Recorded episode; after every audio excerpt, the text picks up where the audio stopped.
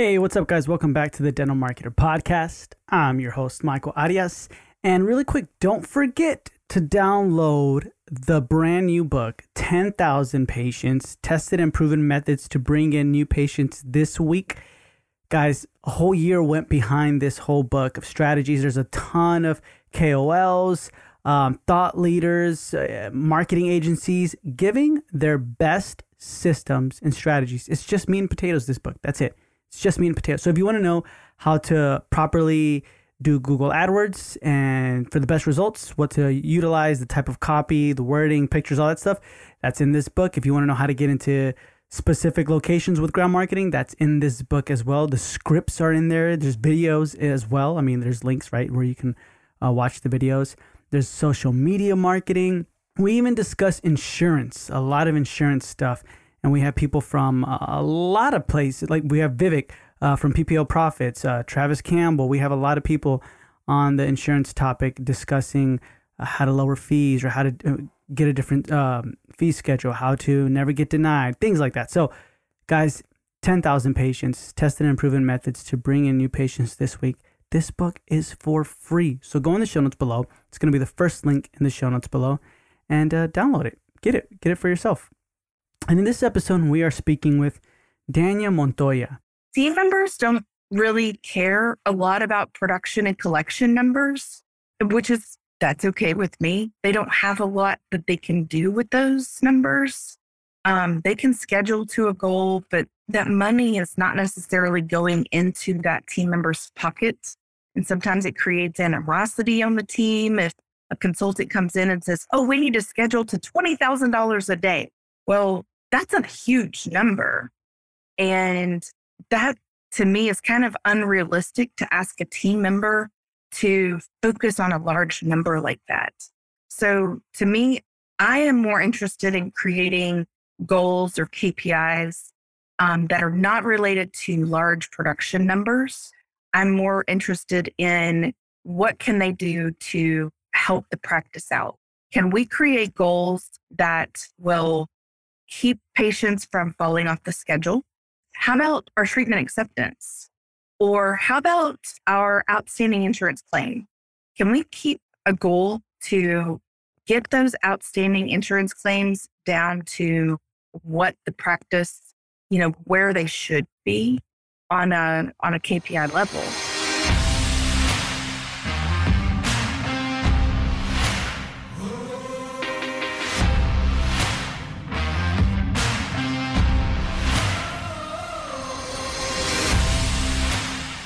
She is a consultant. She's been in the industry for, I believe, 30 years, 30 plus years, possibly. And we start off talking about her past and present and how she got to where she is today, right? But at the same time, we start talking uh, the pushback with consultants and teams. I don't know if this has ever happened to you guys, but like maybe you bring on a consultant and then a team member is kind of like, why? Who's this person trying to change this? They're doing it wrong, right? And then there's like that you know kind of bumping heads with the, maybe the office manager and then the consultant and stuff. So she kind of discusses the reasoning behind that. What's the deal with that? And how she used to be like that too as well as a team member and what what helped her overcome that. So we discuss that. We also talk about how does she track results for her practices. We discuss the best kpis to rely on and how we should keep track of that and how we should pivot our practice when we need to.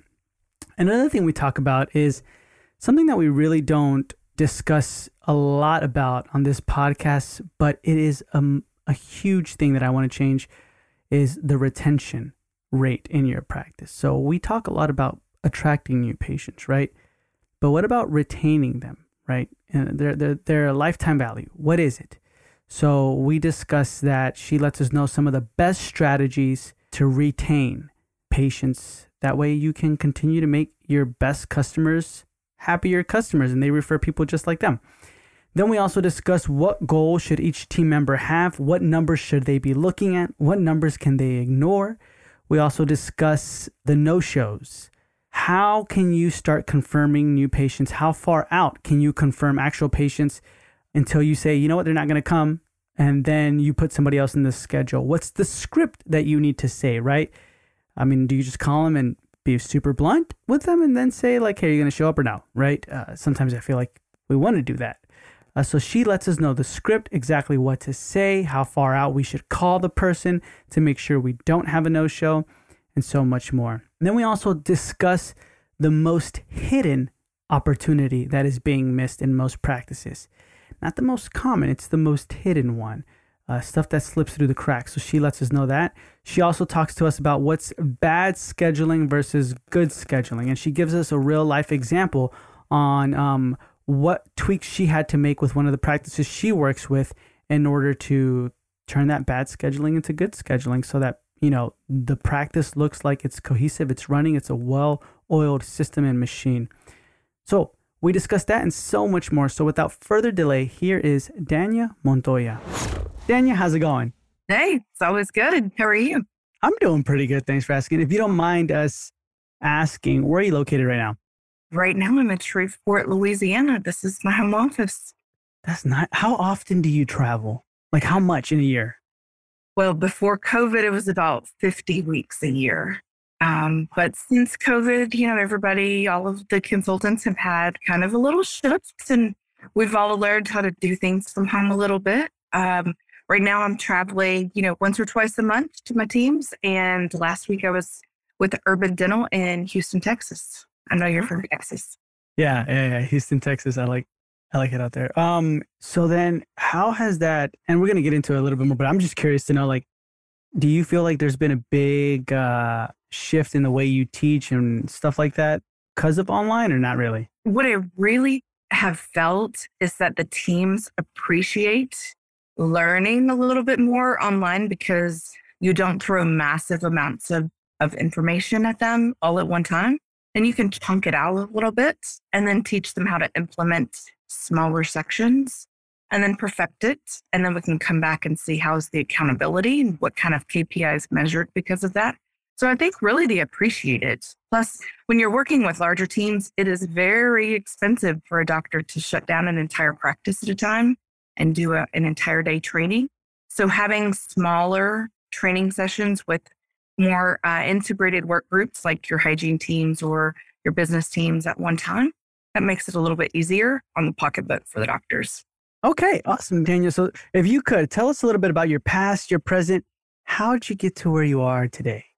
Ooh, that is a great question. Well, this year marks year 30 for me in the know I am having a little hard time saying that three decades in dentistry. It doesn't even seem right. I started out in dentistry when I was 15 years old. I was just a little tea tiny baby. But I think that helps me relate to the teams a lot because when I walk into a team and I start telling them about my background, I tell them that, you know, I've held just about every position in a dental office myself. So they understand that I've walked in their shoes and that I'm not going to make decisions for their team based upon something that I wouldn't do myself. So if I'm going to ask them to run a little faster, it's because I ran a little faster myself. Or if I ask them to have a conversation with the patient, or maybe they should slow down and be careful with the words that they choose with their patients, it's because I've found that those words mean a lot more with their patients too. So I started out as the the uh, the girl who did all of the sterilization with mm-hmm. the the teams uh, with the in the in the dental office as I finished high school. I did four years of college, working in a dental practice as a clinical assistant, and then I moved into CAD CAM dentistry. We were one of the first offices in Louisiana to have a CAD CAM uh, machine, and um, that was back in 1998. So that was a really really long time ago, and that's when I learned about my passion for teaching. I mastered that machine really quickly and began teaching other doctors in the area how to utilize that and started helping um, the local Patterson branch sell those machines. And from that particular office, I moved on to another practice where um, I switched and became an E4D trainer and um, started, you know, moving into more of the business side of dentistry with um, office management and insurance utilization, hygiene retention, and just seeing the business part of it. So I was able to mesh those business and clinical systems together. And then moving past, you know, when I retired from clinical dentistry, I moved into consulting, and that's where the growth really started happening. I've been consulting for about 10 years. I like to see those teams who are really, really hungry start to see results. And I, I think my mom should have named my middle name results because it is so much fun to celebrate with the team and see um, what they want and see the results that they get and how they're able to um, implement some of the strategies that we put into place. And uh, that's that's really where I am now is working with the larger teams. The smaller offices are are fun, but they weren't necessarily a challenge for me. I like to grow large things. So moving from, you know, going from a few practices to even more is great. Or moving from a couple of doctors to a larger organization is fantastic. Um, but I like to look for the opportunity and then I like to get the team on board and see how that opportunity can help more patients. And ultimately, it's my mission every day when I put my feet on the floor to help someone. So I fall asleep at night knowing if I did that and I did it well, that I can sleep well at night. Yeah, that's good. I like that. So then let's rewind a little bit. You were, you became a consultant 10 years ago, then, right? Yes. 10 years ago. And then before that, you were kind of familiar with every single, or more than familiar, you were really, really well known in every single position, right? Yes. I am not a hygienist and I'm not a dentist, but I have a lot of respect for both of those positions. And uh, I work really well with making sure the team understands how everybody's position works together on a team. Gotcha. Gotcha. Okay. So then throughout this process, I know, for example, like I'm just speaking out of my own experience right here. When I remember uh, one of the practices that I worked with, like I was in there, I was just the front office, and then they hired a consultant. What pushback do you see with that? Like sometimes there's a team member who's like, I've been here 50 years, you know, like I know what I'm doing. And then you're like, but we haven't gone anywhere in 50 years, you know? So like, we'll push back. You know, Michael, that was me. I was in a practice where there was a consultant and I was like, I've been in dentistry for 16 years. Who does she think she is going to teach me something? Yeah. You know, and I tell people all the time that at the second day of our consultation or two day consultation, I was all up on the desk going, Tell me more, tell me more, because she made it fun. She made it interesting for someone even like me who had been in dentistry for a long time. She taught me things that I hadn't know, but she had a, she had to overcome my attitude and my pushback and all of those things. So I think that ultimately helped me as a consultant now overcome some of those um, some of those teammates that I encounter. And you're right, they're out there. But I think being able to number one, walk into an office and understand that this is their home. This is not my home that I'm walking into. I am a guest in their house and respecting that, first of all. Uh, that's one of the biggest keys. And then also understanding that not everything is broken in these offices these offices are functioning. There are patients there. They're doing dentistry. It is not my job to walk in and say, you guys are horrible. It's my job to walk in and say, wow, look at what you've done. What do you think you could do even better? Because I can point out a whole lot of things that have gone wrong, but what does that do to people? It puts them immediately on the defense. And that's not where you get people to make changes. You get people to make changes by understanding that, hey, there is an opportunity. And so that's how I like to deal with. First of all, I don't like to get pushback because that's really hard to overcome. So I like to walk in and say, hey, I am your friend. I am here to help you. Let's dive into this together and see if there's anything that we can do to help our patients because ultimately I'm very patient centered. That's how I think all of us should be. And let's see if there's something that we can do to make our lives more efficient, if they're not, or more patient friendly.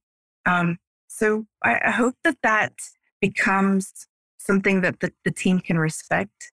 With the success that I've had in the past, looks like it's working pretty well. So, how can the doctor know the type of pushback that's happening? You know what I mean? Like, for example, let's just say the doctor gets a uh, recommendation from the you, right? The consultant. And then you're you're like telling the front office implement it, right? Or the hygienist implement it, or somebody implement it. But then they're saying like, oh, it's not working. What she's saying is not working. The team member, right? How can the doctor know who's right and who's wrong in that scenario? Oh, I think KPIs are always, the numbers always tell the story mm-hmm. about who's right and who's wrong. So we have to go back and we have to look at those numbers to identify what's happening. And you have to understand what do you want those KPIs to look like? So if we have, let's just talk about broken appointments. Everybody has broken appointments, right? Let's say that we've got an office that has 100 broken appointments uh, on average each month. And the doctor is kind of freaking out. That's very expensive to have a lot of broken appointments uh, for a, a lot of reasons. That's very expensive. And we need to come together as a team and put some some measures into place to stop that what I like to do is sit down with the team and, and kind of brainstorm. What do we need to do here to fix this? What's causing it? You know, find out from the beginning. It could be uh, the fact that we're breaking things in the software the wrong way. It could be there was a an office at one point where, in order for the software to work correctly and for their lab case manager software to work correctly, they had to create an appointment and then break the appointment and then not reschedule that appointment for them to be able to attach their lab cases to it. So the, the appointment was never really an appointment, mm. but in our KPI management software, it showed that all of those appointments were being broken. So I think that what you have to do, you know, as a consultant is you have to look at the data and find out what's true data and you have to rely on your team and be open minded about it, open minded about it. And then you have to ask your team to be the exact same way with you. And we all know that there's going to be times where, you know, we're going to have to bend both ways and we're going to have to come up with a solution. Maybe that solution is, hey, um, you know, let's talk with our patients in the back and let them know that we have a lot of free time on our hands and we've got to find a way to fill that. And one of those ways is to let the patient know how important their health is and what we're going to do at the next appointment in six months. So perhaps that will start to build value for that next six month appointment. And then we can start to see if that does change and move those KPIs to where we see less broken appointments instead of, you know, continuing to see the same number. But what we have to remember, Michael, is that there's not just one fix to a problem. Mm-hmm. It's it's kind of like we have to do X, Y, Z, A, B, C, D, E, F before we see an overall fix to a problem. So we can't just continue to, oh, here's the answer to, to this solution. It's an overall, lots of different things have, have to be happening in the right direction so we can see the results that we want to see. Gotcha, gotcha. So then what are some of the best or what are like the most mandatory KPIs that we need to be relying on when it comes to trying to scale or grow the practice? You know, I think that uh, a lot of doctors look at that, oh, my new patient numbers, oh, my new patient numbers, they have to be coming in the door. I almost say I don't care about new patient numbers because you're typically always going to get a new patient. I want to make sure that those new patients aren't leaving out that back door and that we're retaining those numbers. So, retention is a very, very big number for me. I want to make sure that over an 18 month span, that we are looking at our numbers to make certain that our numbers are continuously growing by the actual number of new patients you're gaining each month. That would tell you that your numbers of new patients are increasing and we're also retaining the, the numbers of patients that are currently in the practice. So to me, those numbers are important. Team members don't really care a lot about production and collection numbers, which is that's okay with me. They don't have a lot that they can do with those numbers. Um, they can schedule to a goal, but that money is not necessarily going into that team member's pocket. And sometimes it creates animosity on the team if a consultant comes in and says, Oh, we need to schedule to $20,000 a day. Well, that's a huge number. And that to me is kind of unrealistic to ask a team member to focus on a large number like that. So to me, I am more interested in creating goals or KPIs um, that are not related to large production numbers. I'm more interested in what can they do to help the practice out. Can we create goals that will keep patients from falling off the schedule? How about our treatment acceptance? Or how about our outstanding insurance claim? Can we keep a goal to get those outstanding insurance claims down to what the practice, you know, where they should be on a on a KPI level? You know, if you look at overall picture of your uh, revenue cycle management, mm-hmm.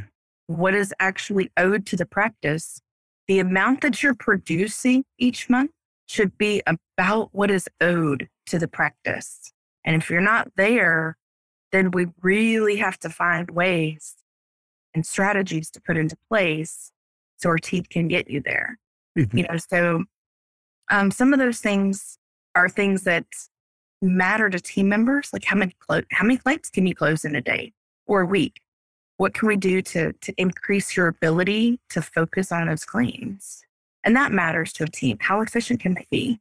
Things like that. So then who should be worried? It's the doctor, right? The practice owner should be worried about like the collection, production type of and hygienist, right? Absolutely. When you're talking about DSOs and you're talking about multiple levels, uh, multiple uh, practices, we kind of have to have an executive team that looks at that. So we've got our doctor owners that are looking at those numbers, plus a lot of times our practice managers or even our regional managers are looking at those.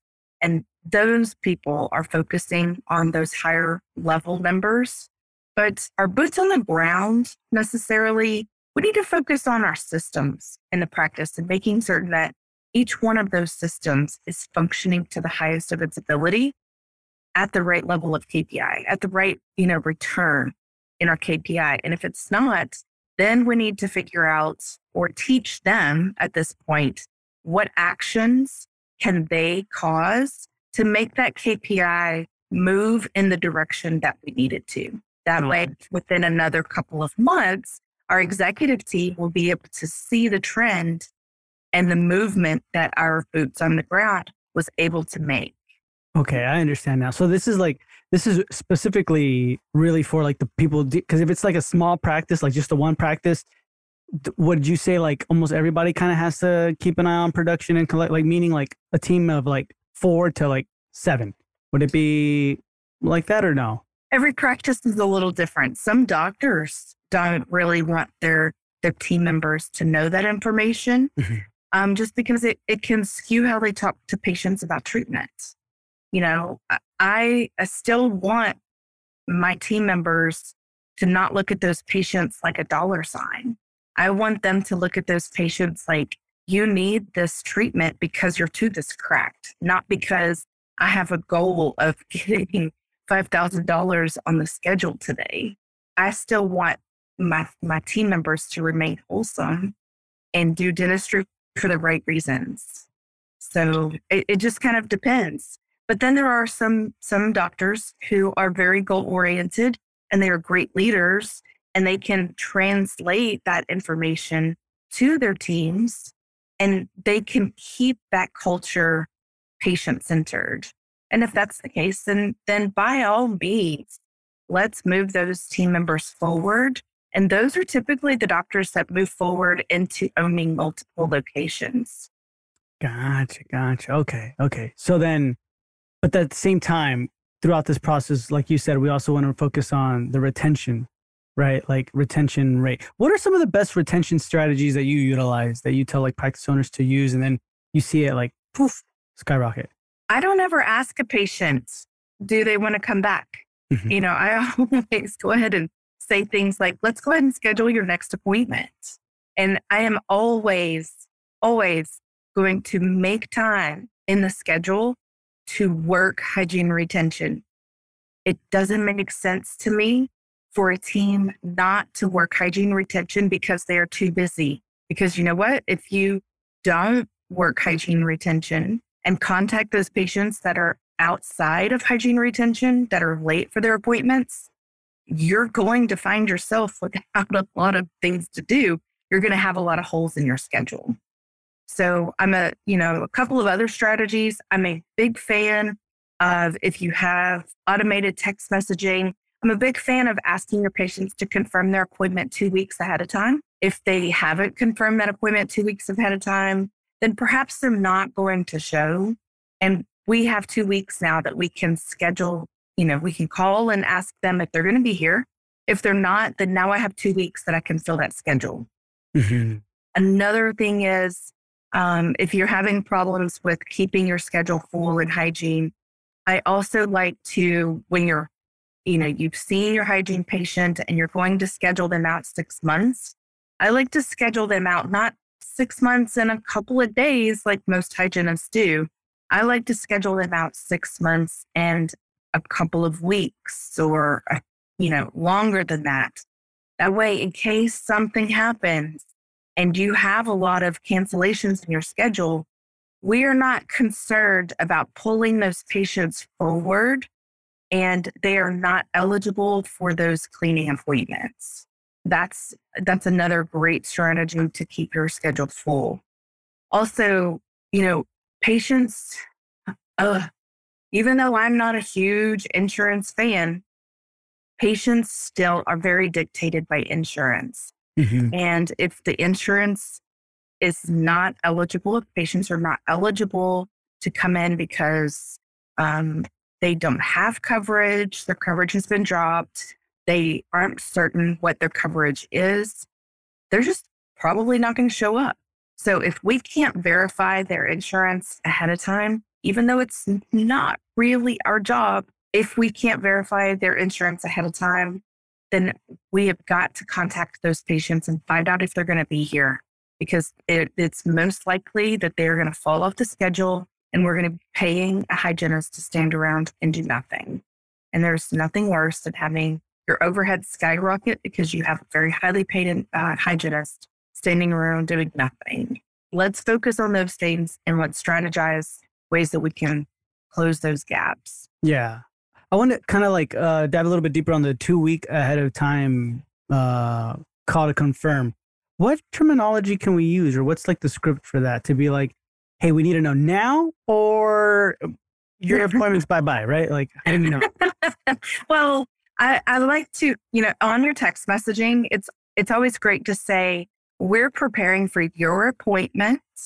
We've reserved your hour time. Our hygienist has prepared for your appointment. Can you confirm that you will be here? Just something very simple, letting them know that, hey, we've already taken the time to confirm. We've already planned for your appointment. Are you going to be here? That's it.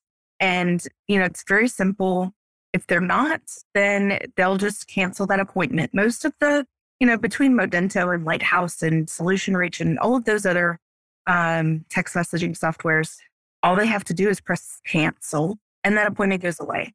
And then you see all of these empty holes. Well, I don't want to see empty holes on my schedule two days in advance. I want to see two weeks in advance. And then we need to have someone who could follow up with all of those patients who did cancel so at the end of the month, all of those patients who dropped off of the schedule, it would be great if the office could appoint someone who does, who works hygiene retention, someone who could reach out personally to those patients and say, look, hey, I see that you canceled your appointment. Does that mean that you moved? Does that mean that you're not going to be coming here anymore? Do we need to inactivate you as a, as a patient? Because we want to keep our, our active patient status type very, very tight we don't need to have a lot of fake patients. I'm going to call them fake patients in your practice. We don't need to have a lot of fake patients in your practice because then we're just elevating that level of active patient number in your practice without knowing are those real patients that are going to be coming to your practice. Consultants like me make a lot of decisions based on those numbers.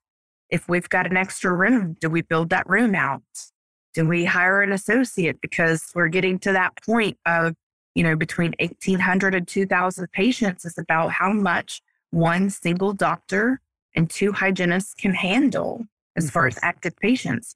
Well, if I see we're getting to 2,200 active patients, I'm going to be looking for an associate to come back in to come into the office. So if if we're not inactivating some of those patients, then we really need to uh, to know if if these are fake patients, are they coming back in or not? So um, hygiene retention is super important. If you guys are not working hygiene retention and you need to know some strategies, then let's talk. Let's figure this out together so we can come up with some plans. And I think that's uh, that's that makes so much sense what you said because like some people feel like they might they're afraid of hire to hire an associate on too soon, right?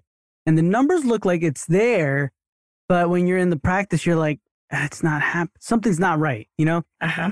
Yeah. Have you seen that before? Like you're yeah. looking for it? Uh-huh. Yeah. yeah, yeah, yeah. Yeah. we, we've definitely seen that before, but at the same time, so then like, let me ask you, where do we start with this process? Like, let's just say right now somebody's listening to you, and they're like, oh my God, we got to start figuring out who our fake patients are. Do we just start with today, day one, and be like, okay, let's start confirming from two weeks out? And then, you know, people are dropping off, and you're like, oh my gosh, my schedule's falling apart.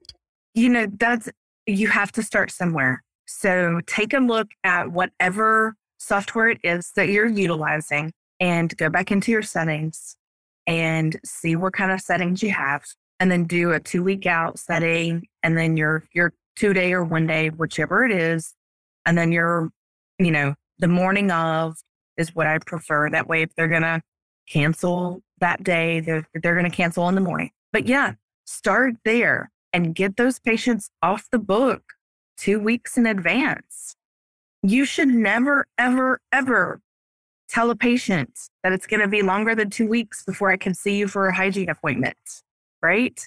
Who wants to be told it's going to be longer than that? Mm-hmm. And I promise you, Michael, there there should not be a dental office in the United States that is going to take longer than two weeks to get in to have your teeth cleaned. That's just that's just silly. Oh, we don't have a hygiene appointment for four months.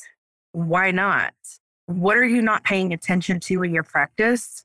Does your doctor know that? Because don't you think he would be disappointed in you if your schedule was that full that you didn't have a hygiene appointment for four months, that's silly. Like you can, like, that's silly. Mm-hmm. So, yes, start there. Just start today. Today is the beginning of the month. Let's start confirming people for two weeks and change the setting. If they're not confirmed, then let's just see. Let's touch base with them. We are prepared for your appointments. How are you? Can we count on you to be here? If not, then let's start moving people into those spots. Will be here. Can you imagine? Just do the math in your head. Okay. A hygiene appointment, let's just round it up and say, okay, let's just go cheap and say we're PPO Mm-hmm. and it's a hundred dollars for a hygiene appointment. And let's say we save one hygiene appointment per day and we have two hygienists. That's $200 per day. We work four days a week. Is that $800 Mm-hmm. that we just saved that one week? Mm-hmm. Yeah. Okay. So over the lifespan of this, can you imagine exponentially what we can save because we just changed our confirmation process? Yeah. Then we could talk about dropping a few insurance companies and actually going fee for service. Then we could talk about how we could triple that number of 100 and get what we actually deserve to be paid for this. Yeah. No, that's gonna be that'll be really, really good. So then okay, this is I like this. So then let me ask you a question, kind of like transitioning, I guess, viewpoints here or, or, or topics. I feel like you do a lot of things, Danya, right? Like it, great. What would you say is your main area of expertise? Looking for opportunity finding the opportunity in a practice and then deploying a plan with the team and execution. So you don't get to have 30 years of experience and not realize how to grow a team, mm-hmm. how to grow a business, how to run it efficiently, and how to make money. I think that's probably my area of expertise. Now, that's a 30,000 foot view. If you want to dive down to where, okay, now we've jumped out of the plane and we've pulled the parachute, we're sailing around, working on our opportunity. Uh, probably one of my favorite things is dropping PPOs because I hate insurance companies. yeah. I'm pretty well known for how to get off of an insurance company and how to do it successfully without killing your practice, uh, without driving away all of your patients, and you know turning that into a, a huge opportunity for your practice. And probably one of my biggest passions is treatment acceptance with your patients. You know, a no pressure treatment acceptance with your patients. Being a clinical assistant for so many years, I had an opportunity to work side by side with my doctor and my patients mm-hmm. and seeing, you know, all of those patients accept treatment because of how I would structure my conversations or because of how I would present treatment to those patients in an honest way, um, with no pressure, no sales tactics. Being able to teach my teams that has been uh, very, very successful. So, you know, going back, looking for opportunity and then finding, I don't look for low hanging fruit. The doctors that I work with they've already figured that out. Yeah. That doesn't exist. Those words don't maybe ever come out of my mouth. The doctors that come work with me, they they've already done all the easy work and they leave the hard work for me. And what I do is I put a plan together for these for the doctors and then we deploy these these plans amongst all of their offices and then we start to scale. So we like to make kind of a flagship office and get our executive team together. Mm-hmm. And once we have our management and our executive team together, we begin building and delegating all of our systems in a way that works amongst the other systems in the practice. And then we can move them forward to either other locations that they've already purchased or we move into purchasing or building additional locations. Gotcha. Okay. What would you say is the most hidden, not so much the most common, but like the most hidden opportunity that is being missed? Ooh, hidden opportunity that's being missed. Like almost where you, when you do your evaluation for a practice, you see it and you get excited because you're like, I know once you see this, you're going to be like, why didn't I see it? You know? Oh gosh. Where does the list start? I mean, every practice has so many different ones sometimes. Mm-hmm. Um, you know, I did a, a, a due diligence for practice a couple of weeks ago, and the selling doctor was asking for $1.2 million for mm-hmm. his his practice. And he was asking for too much, but it didn't matter to me that he was asking too much because I easily came up with how we could turn that into a $3 million practice within one year. And that was, that was an easy opportunity. Some of the things that I get excited about are seeing how we can build out and how we can change the scheduling around. I think some of those things are, are easier to look at from a strategic point of view where some of the doctors they just can't see it. So to me, that's where I get excited. I'm like, you know, if we could just tweak this right here, your day is going to go smoother and we're going to have more opportunity um, to spend time with your patients, which is what every single patient wants is to have their doctors for a little bit more time. But then we're also going to be able to provide better dentistry for the patients. And that's really what I want to do. So then, like when it comes to that example right there, the bad, what is bad scheduling versus good scheduling, or what what did you specifically tweak in that scenario? Um, have you ever seen roller skates in an office? No. there's a lot of offices that they're working assisted hygiene and the model of assisted hygiene that they're working has not been explained to them appropriately where um, they feel like it is just bounce, bounce, bounce, bounce, bounce, back and forth, back and forth all day long. And the patient feels like a number. And that's not necessarily helping with their overall health or, you know, it's, it's, it's not making them feel like they are um, getting the, receiving the care that they need. And I was actually with a practice a few months ago where they were doing this particular type of assisted hygiene. And I hope Rachel Wall gets to hear this because I haven't spoken to her about this yet. But this particular practice was interested in um, learning how to code SRPs a, a certain way with the their health insurance because they were already coding it with their dental insurance, but they needed additional SRPs within a year. Okay, within a year, because the patient didn't have enough time with the hygienist for correct treatment but then, you know, they didn't also, they didn't hear home care instructions. They didn't hear about their 4910, you know, their periodontal maintenance instructions and coming back and things like this. And because insurance will only pay for the periodontal therapy, those scaling and root planing once every two years, this practice was looking for maybe a loophole or so to get the medical insurance to pay for it. So, you know, I was like, oh, goodness gracious, we have to fix some of these things.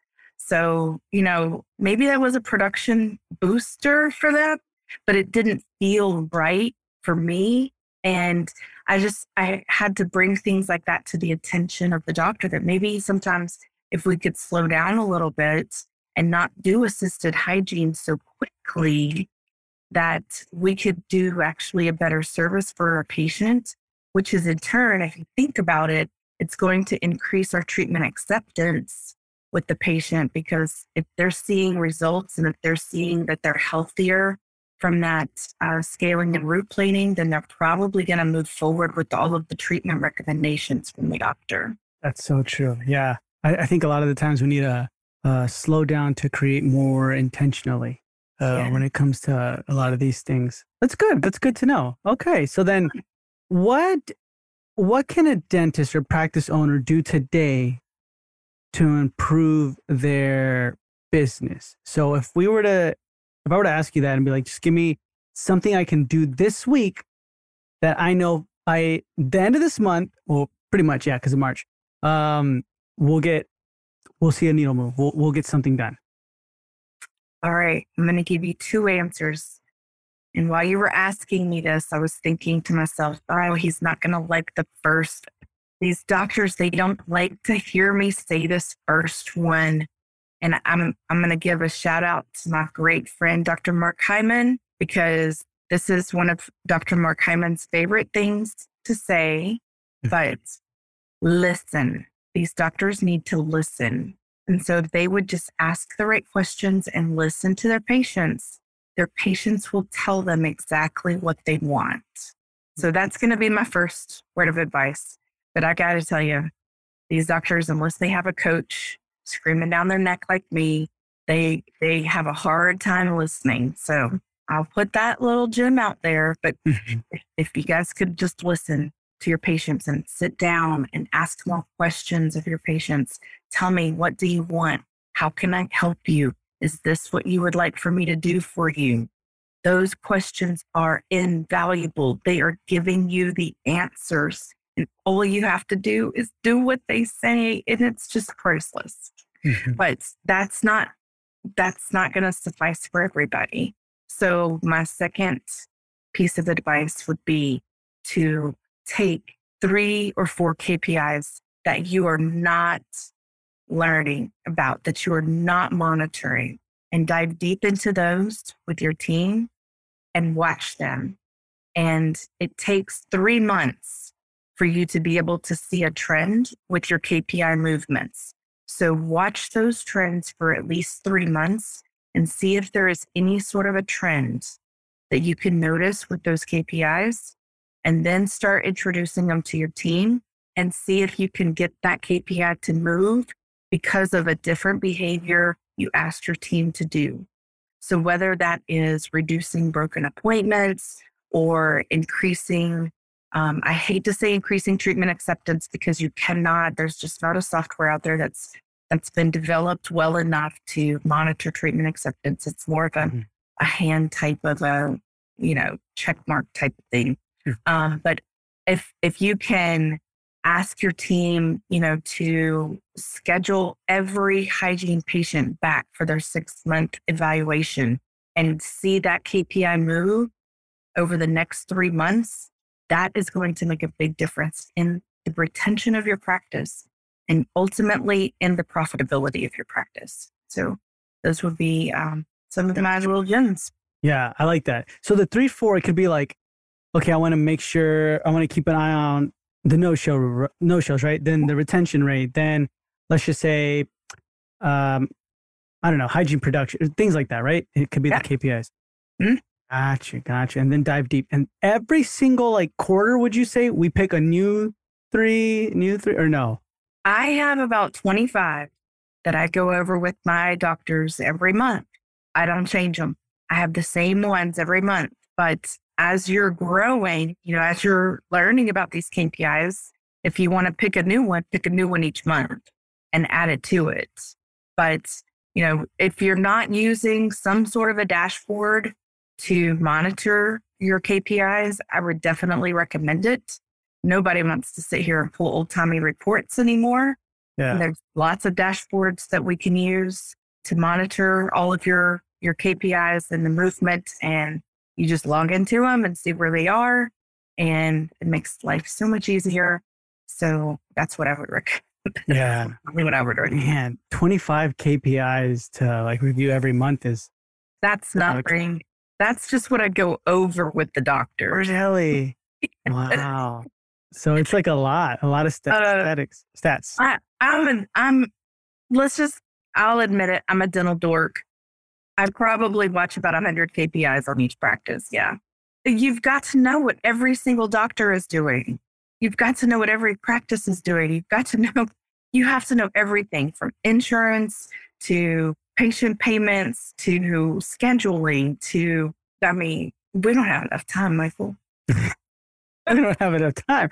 Uh, but that's really good. That's really good to know. Like, because sometimes it's like, oh, we're doing too, we're, we're giving too much data. And nope, then sometimes it's yeah, sometimes it's like uh opposite, right? We're not keeping enough data. So like we need to continue to add to to move it. 25 is about is is about right. If anybody wants to know what you know what I'm looking at, I'm always available to do a complimentary analysis with them and sit down and chat, chat with them and I'll talk with anybody and uh and we can yeah. we can see what's happening in their practice and, and go from there. Nice. Okay, awesome. So now these next questions are just to get into the head of someone who isn't totally involved in the clinical side of dentistry. Okay. Uh, what would you like to see more from a practice owners? From all the practices you've worked with, actually more from a dentist, right? So from everybody you work with, what would you like to see more? Clarity to their team. I want to see them communicate more. I want I want to see them actually dive in a little bit deeper and get into their brain a little bit more so they can provide that clarity for everyone else around them. Because if they don't, then we're making it up. You're making it up, right? I mean, how many times have you felt like that? Like, I don't know if I'm doing the right thing for this guy. And then sometimes I don't either. So I have to stop and ask, Am I on the right page? Is this what you want? I don't want to do that. I want to be one on one you know, I want to be in the mind and things work faster if we know exactly what they want and they provide us with a lot of clarity. Gotcha. Sit down, get up in your feelings every now and then, turn off the radio on the way home, quit texting back, put your phones down. Think about your practice and how many lives you affect. If you had just a little bit more clarity with everyone else, what would that mean for your practice? Yeah, just a little clarity is different than transparency, right? Like not so Oh, much like yes. right? yes. Yeah. So it's more like being crystal clear on like what you want instead of like just letting everything out. Yes. I don't need for them to let the cat out of the bag. Okay. I, transparency is sometimes that's too much information, but clarity is, you know, I want my team to be excellent at this. I want my patients to be treated like this. This, these are all of my desires for my practice. This is, this is how I want my business to be run. This is how I want my patients to be treated. This is, you know, that's what, that's what the team, like, it's almost like expectations. Clarity and expectations are kind of the same thing. People talk about transparency like they're trying to let you in on their little secrets. I Mhm. don't need to know your secrets. I want to know what do you expect of me and your team because I'm not going to do anything with your secrets. But you're expecting me as your consultant to perform. And one of those performances requires me making money for you. Being transparent with me doesn't help me make money for you. But if you expect me to provide coaching one on one to this particular work group and this particular work group at the same time, and they are not congruent, Mhm. or you expect me not to fire somebody when they don't even show up for work for two weeks, we have problems. Like that is not going to be this, you know, I'm just being very obnoxious here Yeah. a doctor is not going to do that if they abandon their job. But, you know, I, I want to make sure that I have clarity for expectations from a doctor. That is what I need. Gotcha. Gotcha. Yeah. Okay. And so then next question is what right now do you hate about dentistry or, or just really dislike? That is such a tricky question. I could turn it around and ask you and just completely avoid the question. I would be like, oh, when people avoid questions, that's what I don't like about dentistry. Um, I I really like I really hate the fact that we had to go through COVID. Mhm. And it puts such a strain on all of these doctors because I saw so many doctors go through mental anguish Mhm. and that that didn't make me happy. Dentistry is a very stressful situation anyway. I don't know why we make it so stressful because I feel like it should just be fun, but it's not. It's not always fun. It Mm. is a stressful situation, but I think the COVID situation and shutting our practices down for, you know, at least six weeks and then coming back and only doing IG and dealing with the PPP situation and letting our teams go and then not having enough team members on, you know, on board and the constant rehiring of people and the revolving doors and just COVID. I hate the fact that dentistry has had to deal with COVID and a lot of the fact that we didn't get the respect from the medical field or from the government that I felt like we should have when we were dealing with COVID. It kind of really made me angry. And I don't ever want us to go through that again. So I'm going to ask all of your listeners and anyone else who is of importance out there that if we ever get into that situation again, we all have to come together and rally that dentistry is essential and nobody should be able to tell us that it's not. We're talking about, you know, the mouth. We're talking about the beginning of the body here. And if you can't say that that's not essential, then you just don't have enough education. And uh, I'll be the first one standing up for all of our doctors saying, "Mm, we're not shutting down again. So, what do I hate? COVID. Yeah. Yeah. That's a good good answer. Yeah, that was really, really good one. I like that. No, but you're absolutely right, man. That I know a, a lot of people who had to let go of their startups, their practices in that time, right? As soon as they started it, Danya. Like it wasn't even like, oh, I've been practicing for 80. No, it's like I just graduated, got my own practice. Oh my gosh, I don't I can't PPP doesn't make sense because I just opened up a month ago and now I have my own business. I doesn't give me any money. Gotta let everybody go. You, you just ah. made my stomach turn again, and I have chills all over again. It's just, I just, let's talk about something happy. I could do it pretty more. Okay. So then what do you love about dentistry right now? Helping people. I love helping team members. I love helping patients. I'll walk into any dental office across the country and I'll answer the phone. I don't even apologize for it. If the phone is ringing, I will answer it. If there's something I can do to help a patient, I will do it. I love helping people. It's my passion. I told you earlier, it's why I put my feet on the floor. I help somebody today in dentistry. If I educate them, I feel good. And it's all I know, Michael. It's all I know. I have 30 years in this. And mm-hmm. I just, I light up. I talk about dentistry everywhere. I want to make sure that everybody who works in dentistry is successful. And, and that means team members, doctors, associates, practices, organizations, you know, associations. I want everyone to be successful. And I don't need any credit for that. That's not what this is all about. I just want to make sure that patients get the best part of us and that I can go out there and educate as many people as possible. Awesome, Danya. Thank you so much for being with us. It's been a pleasure. But before we say goodbye, can you tell our listeners where they can find you? Yes, you can. You can go to my website. It is dso success.com. You can go to that website. I'm also on Facebook at the same LinkedIn, Instagram. Uh, my email is danya at dso-success.com any one of those channels, I'm there. And uh, I know if you contact Michael, you can always reach out to him and he'll get you in touch with me too. So, Michael, I want to really thank you for reaching out to me to be a guest on your podcast. This was blast. You're so much fun to talk with, and I appreciate your time.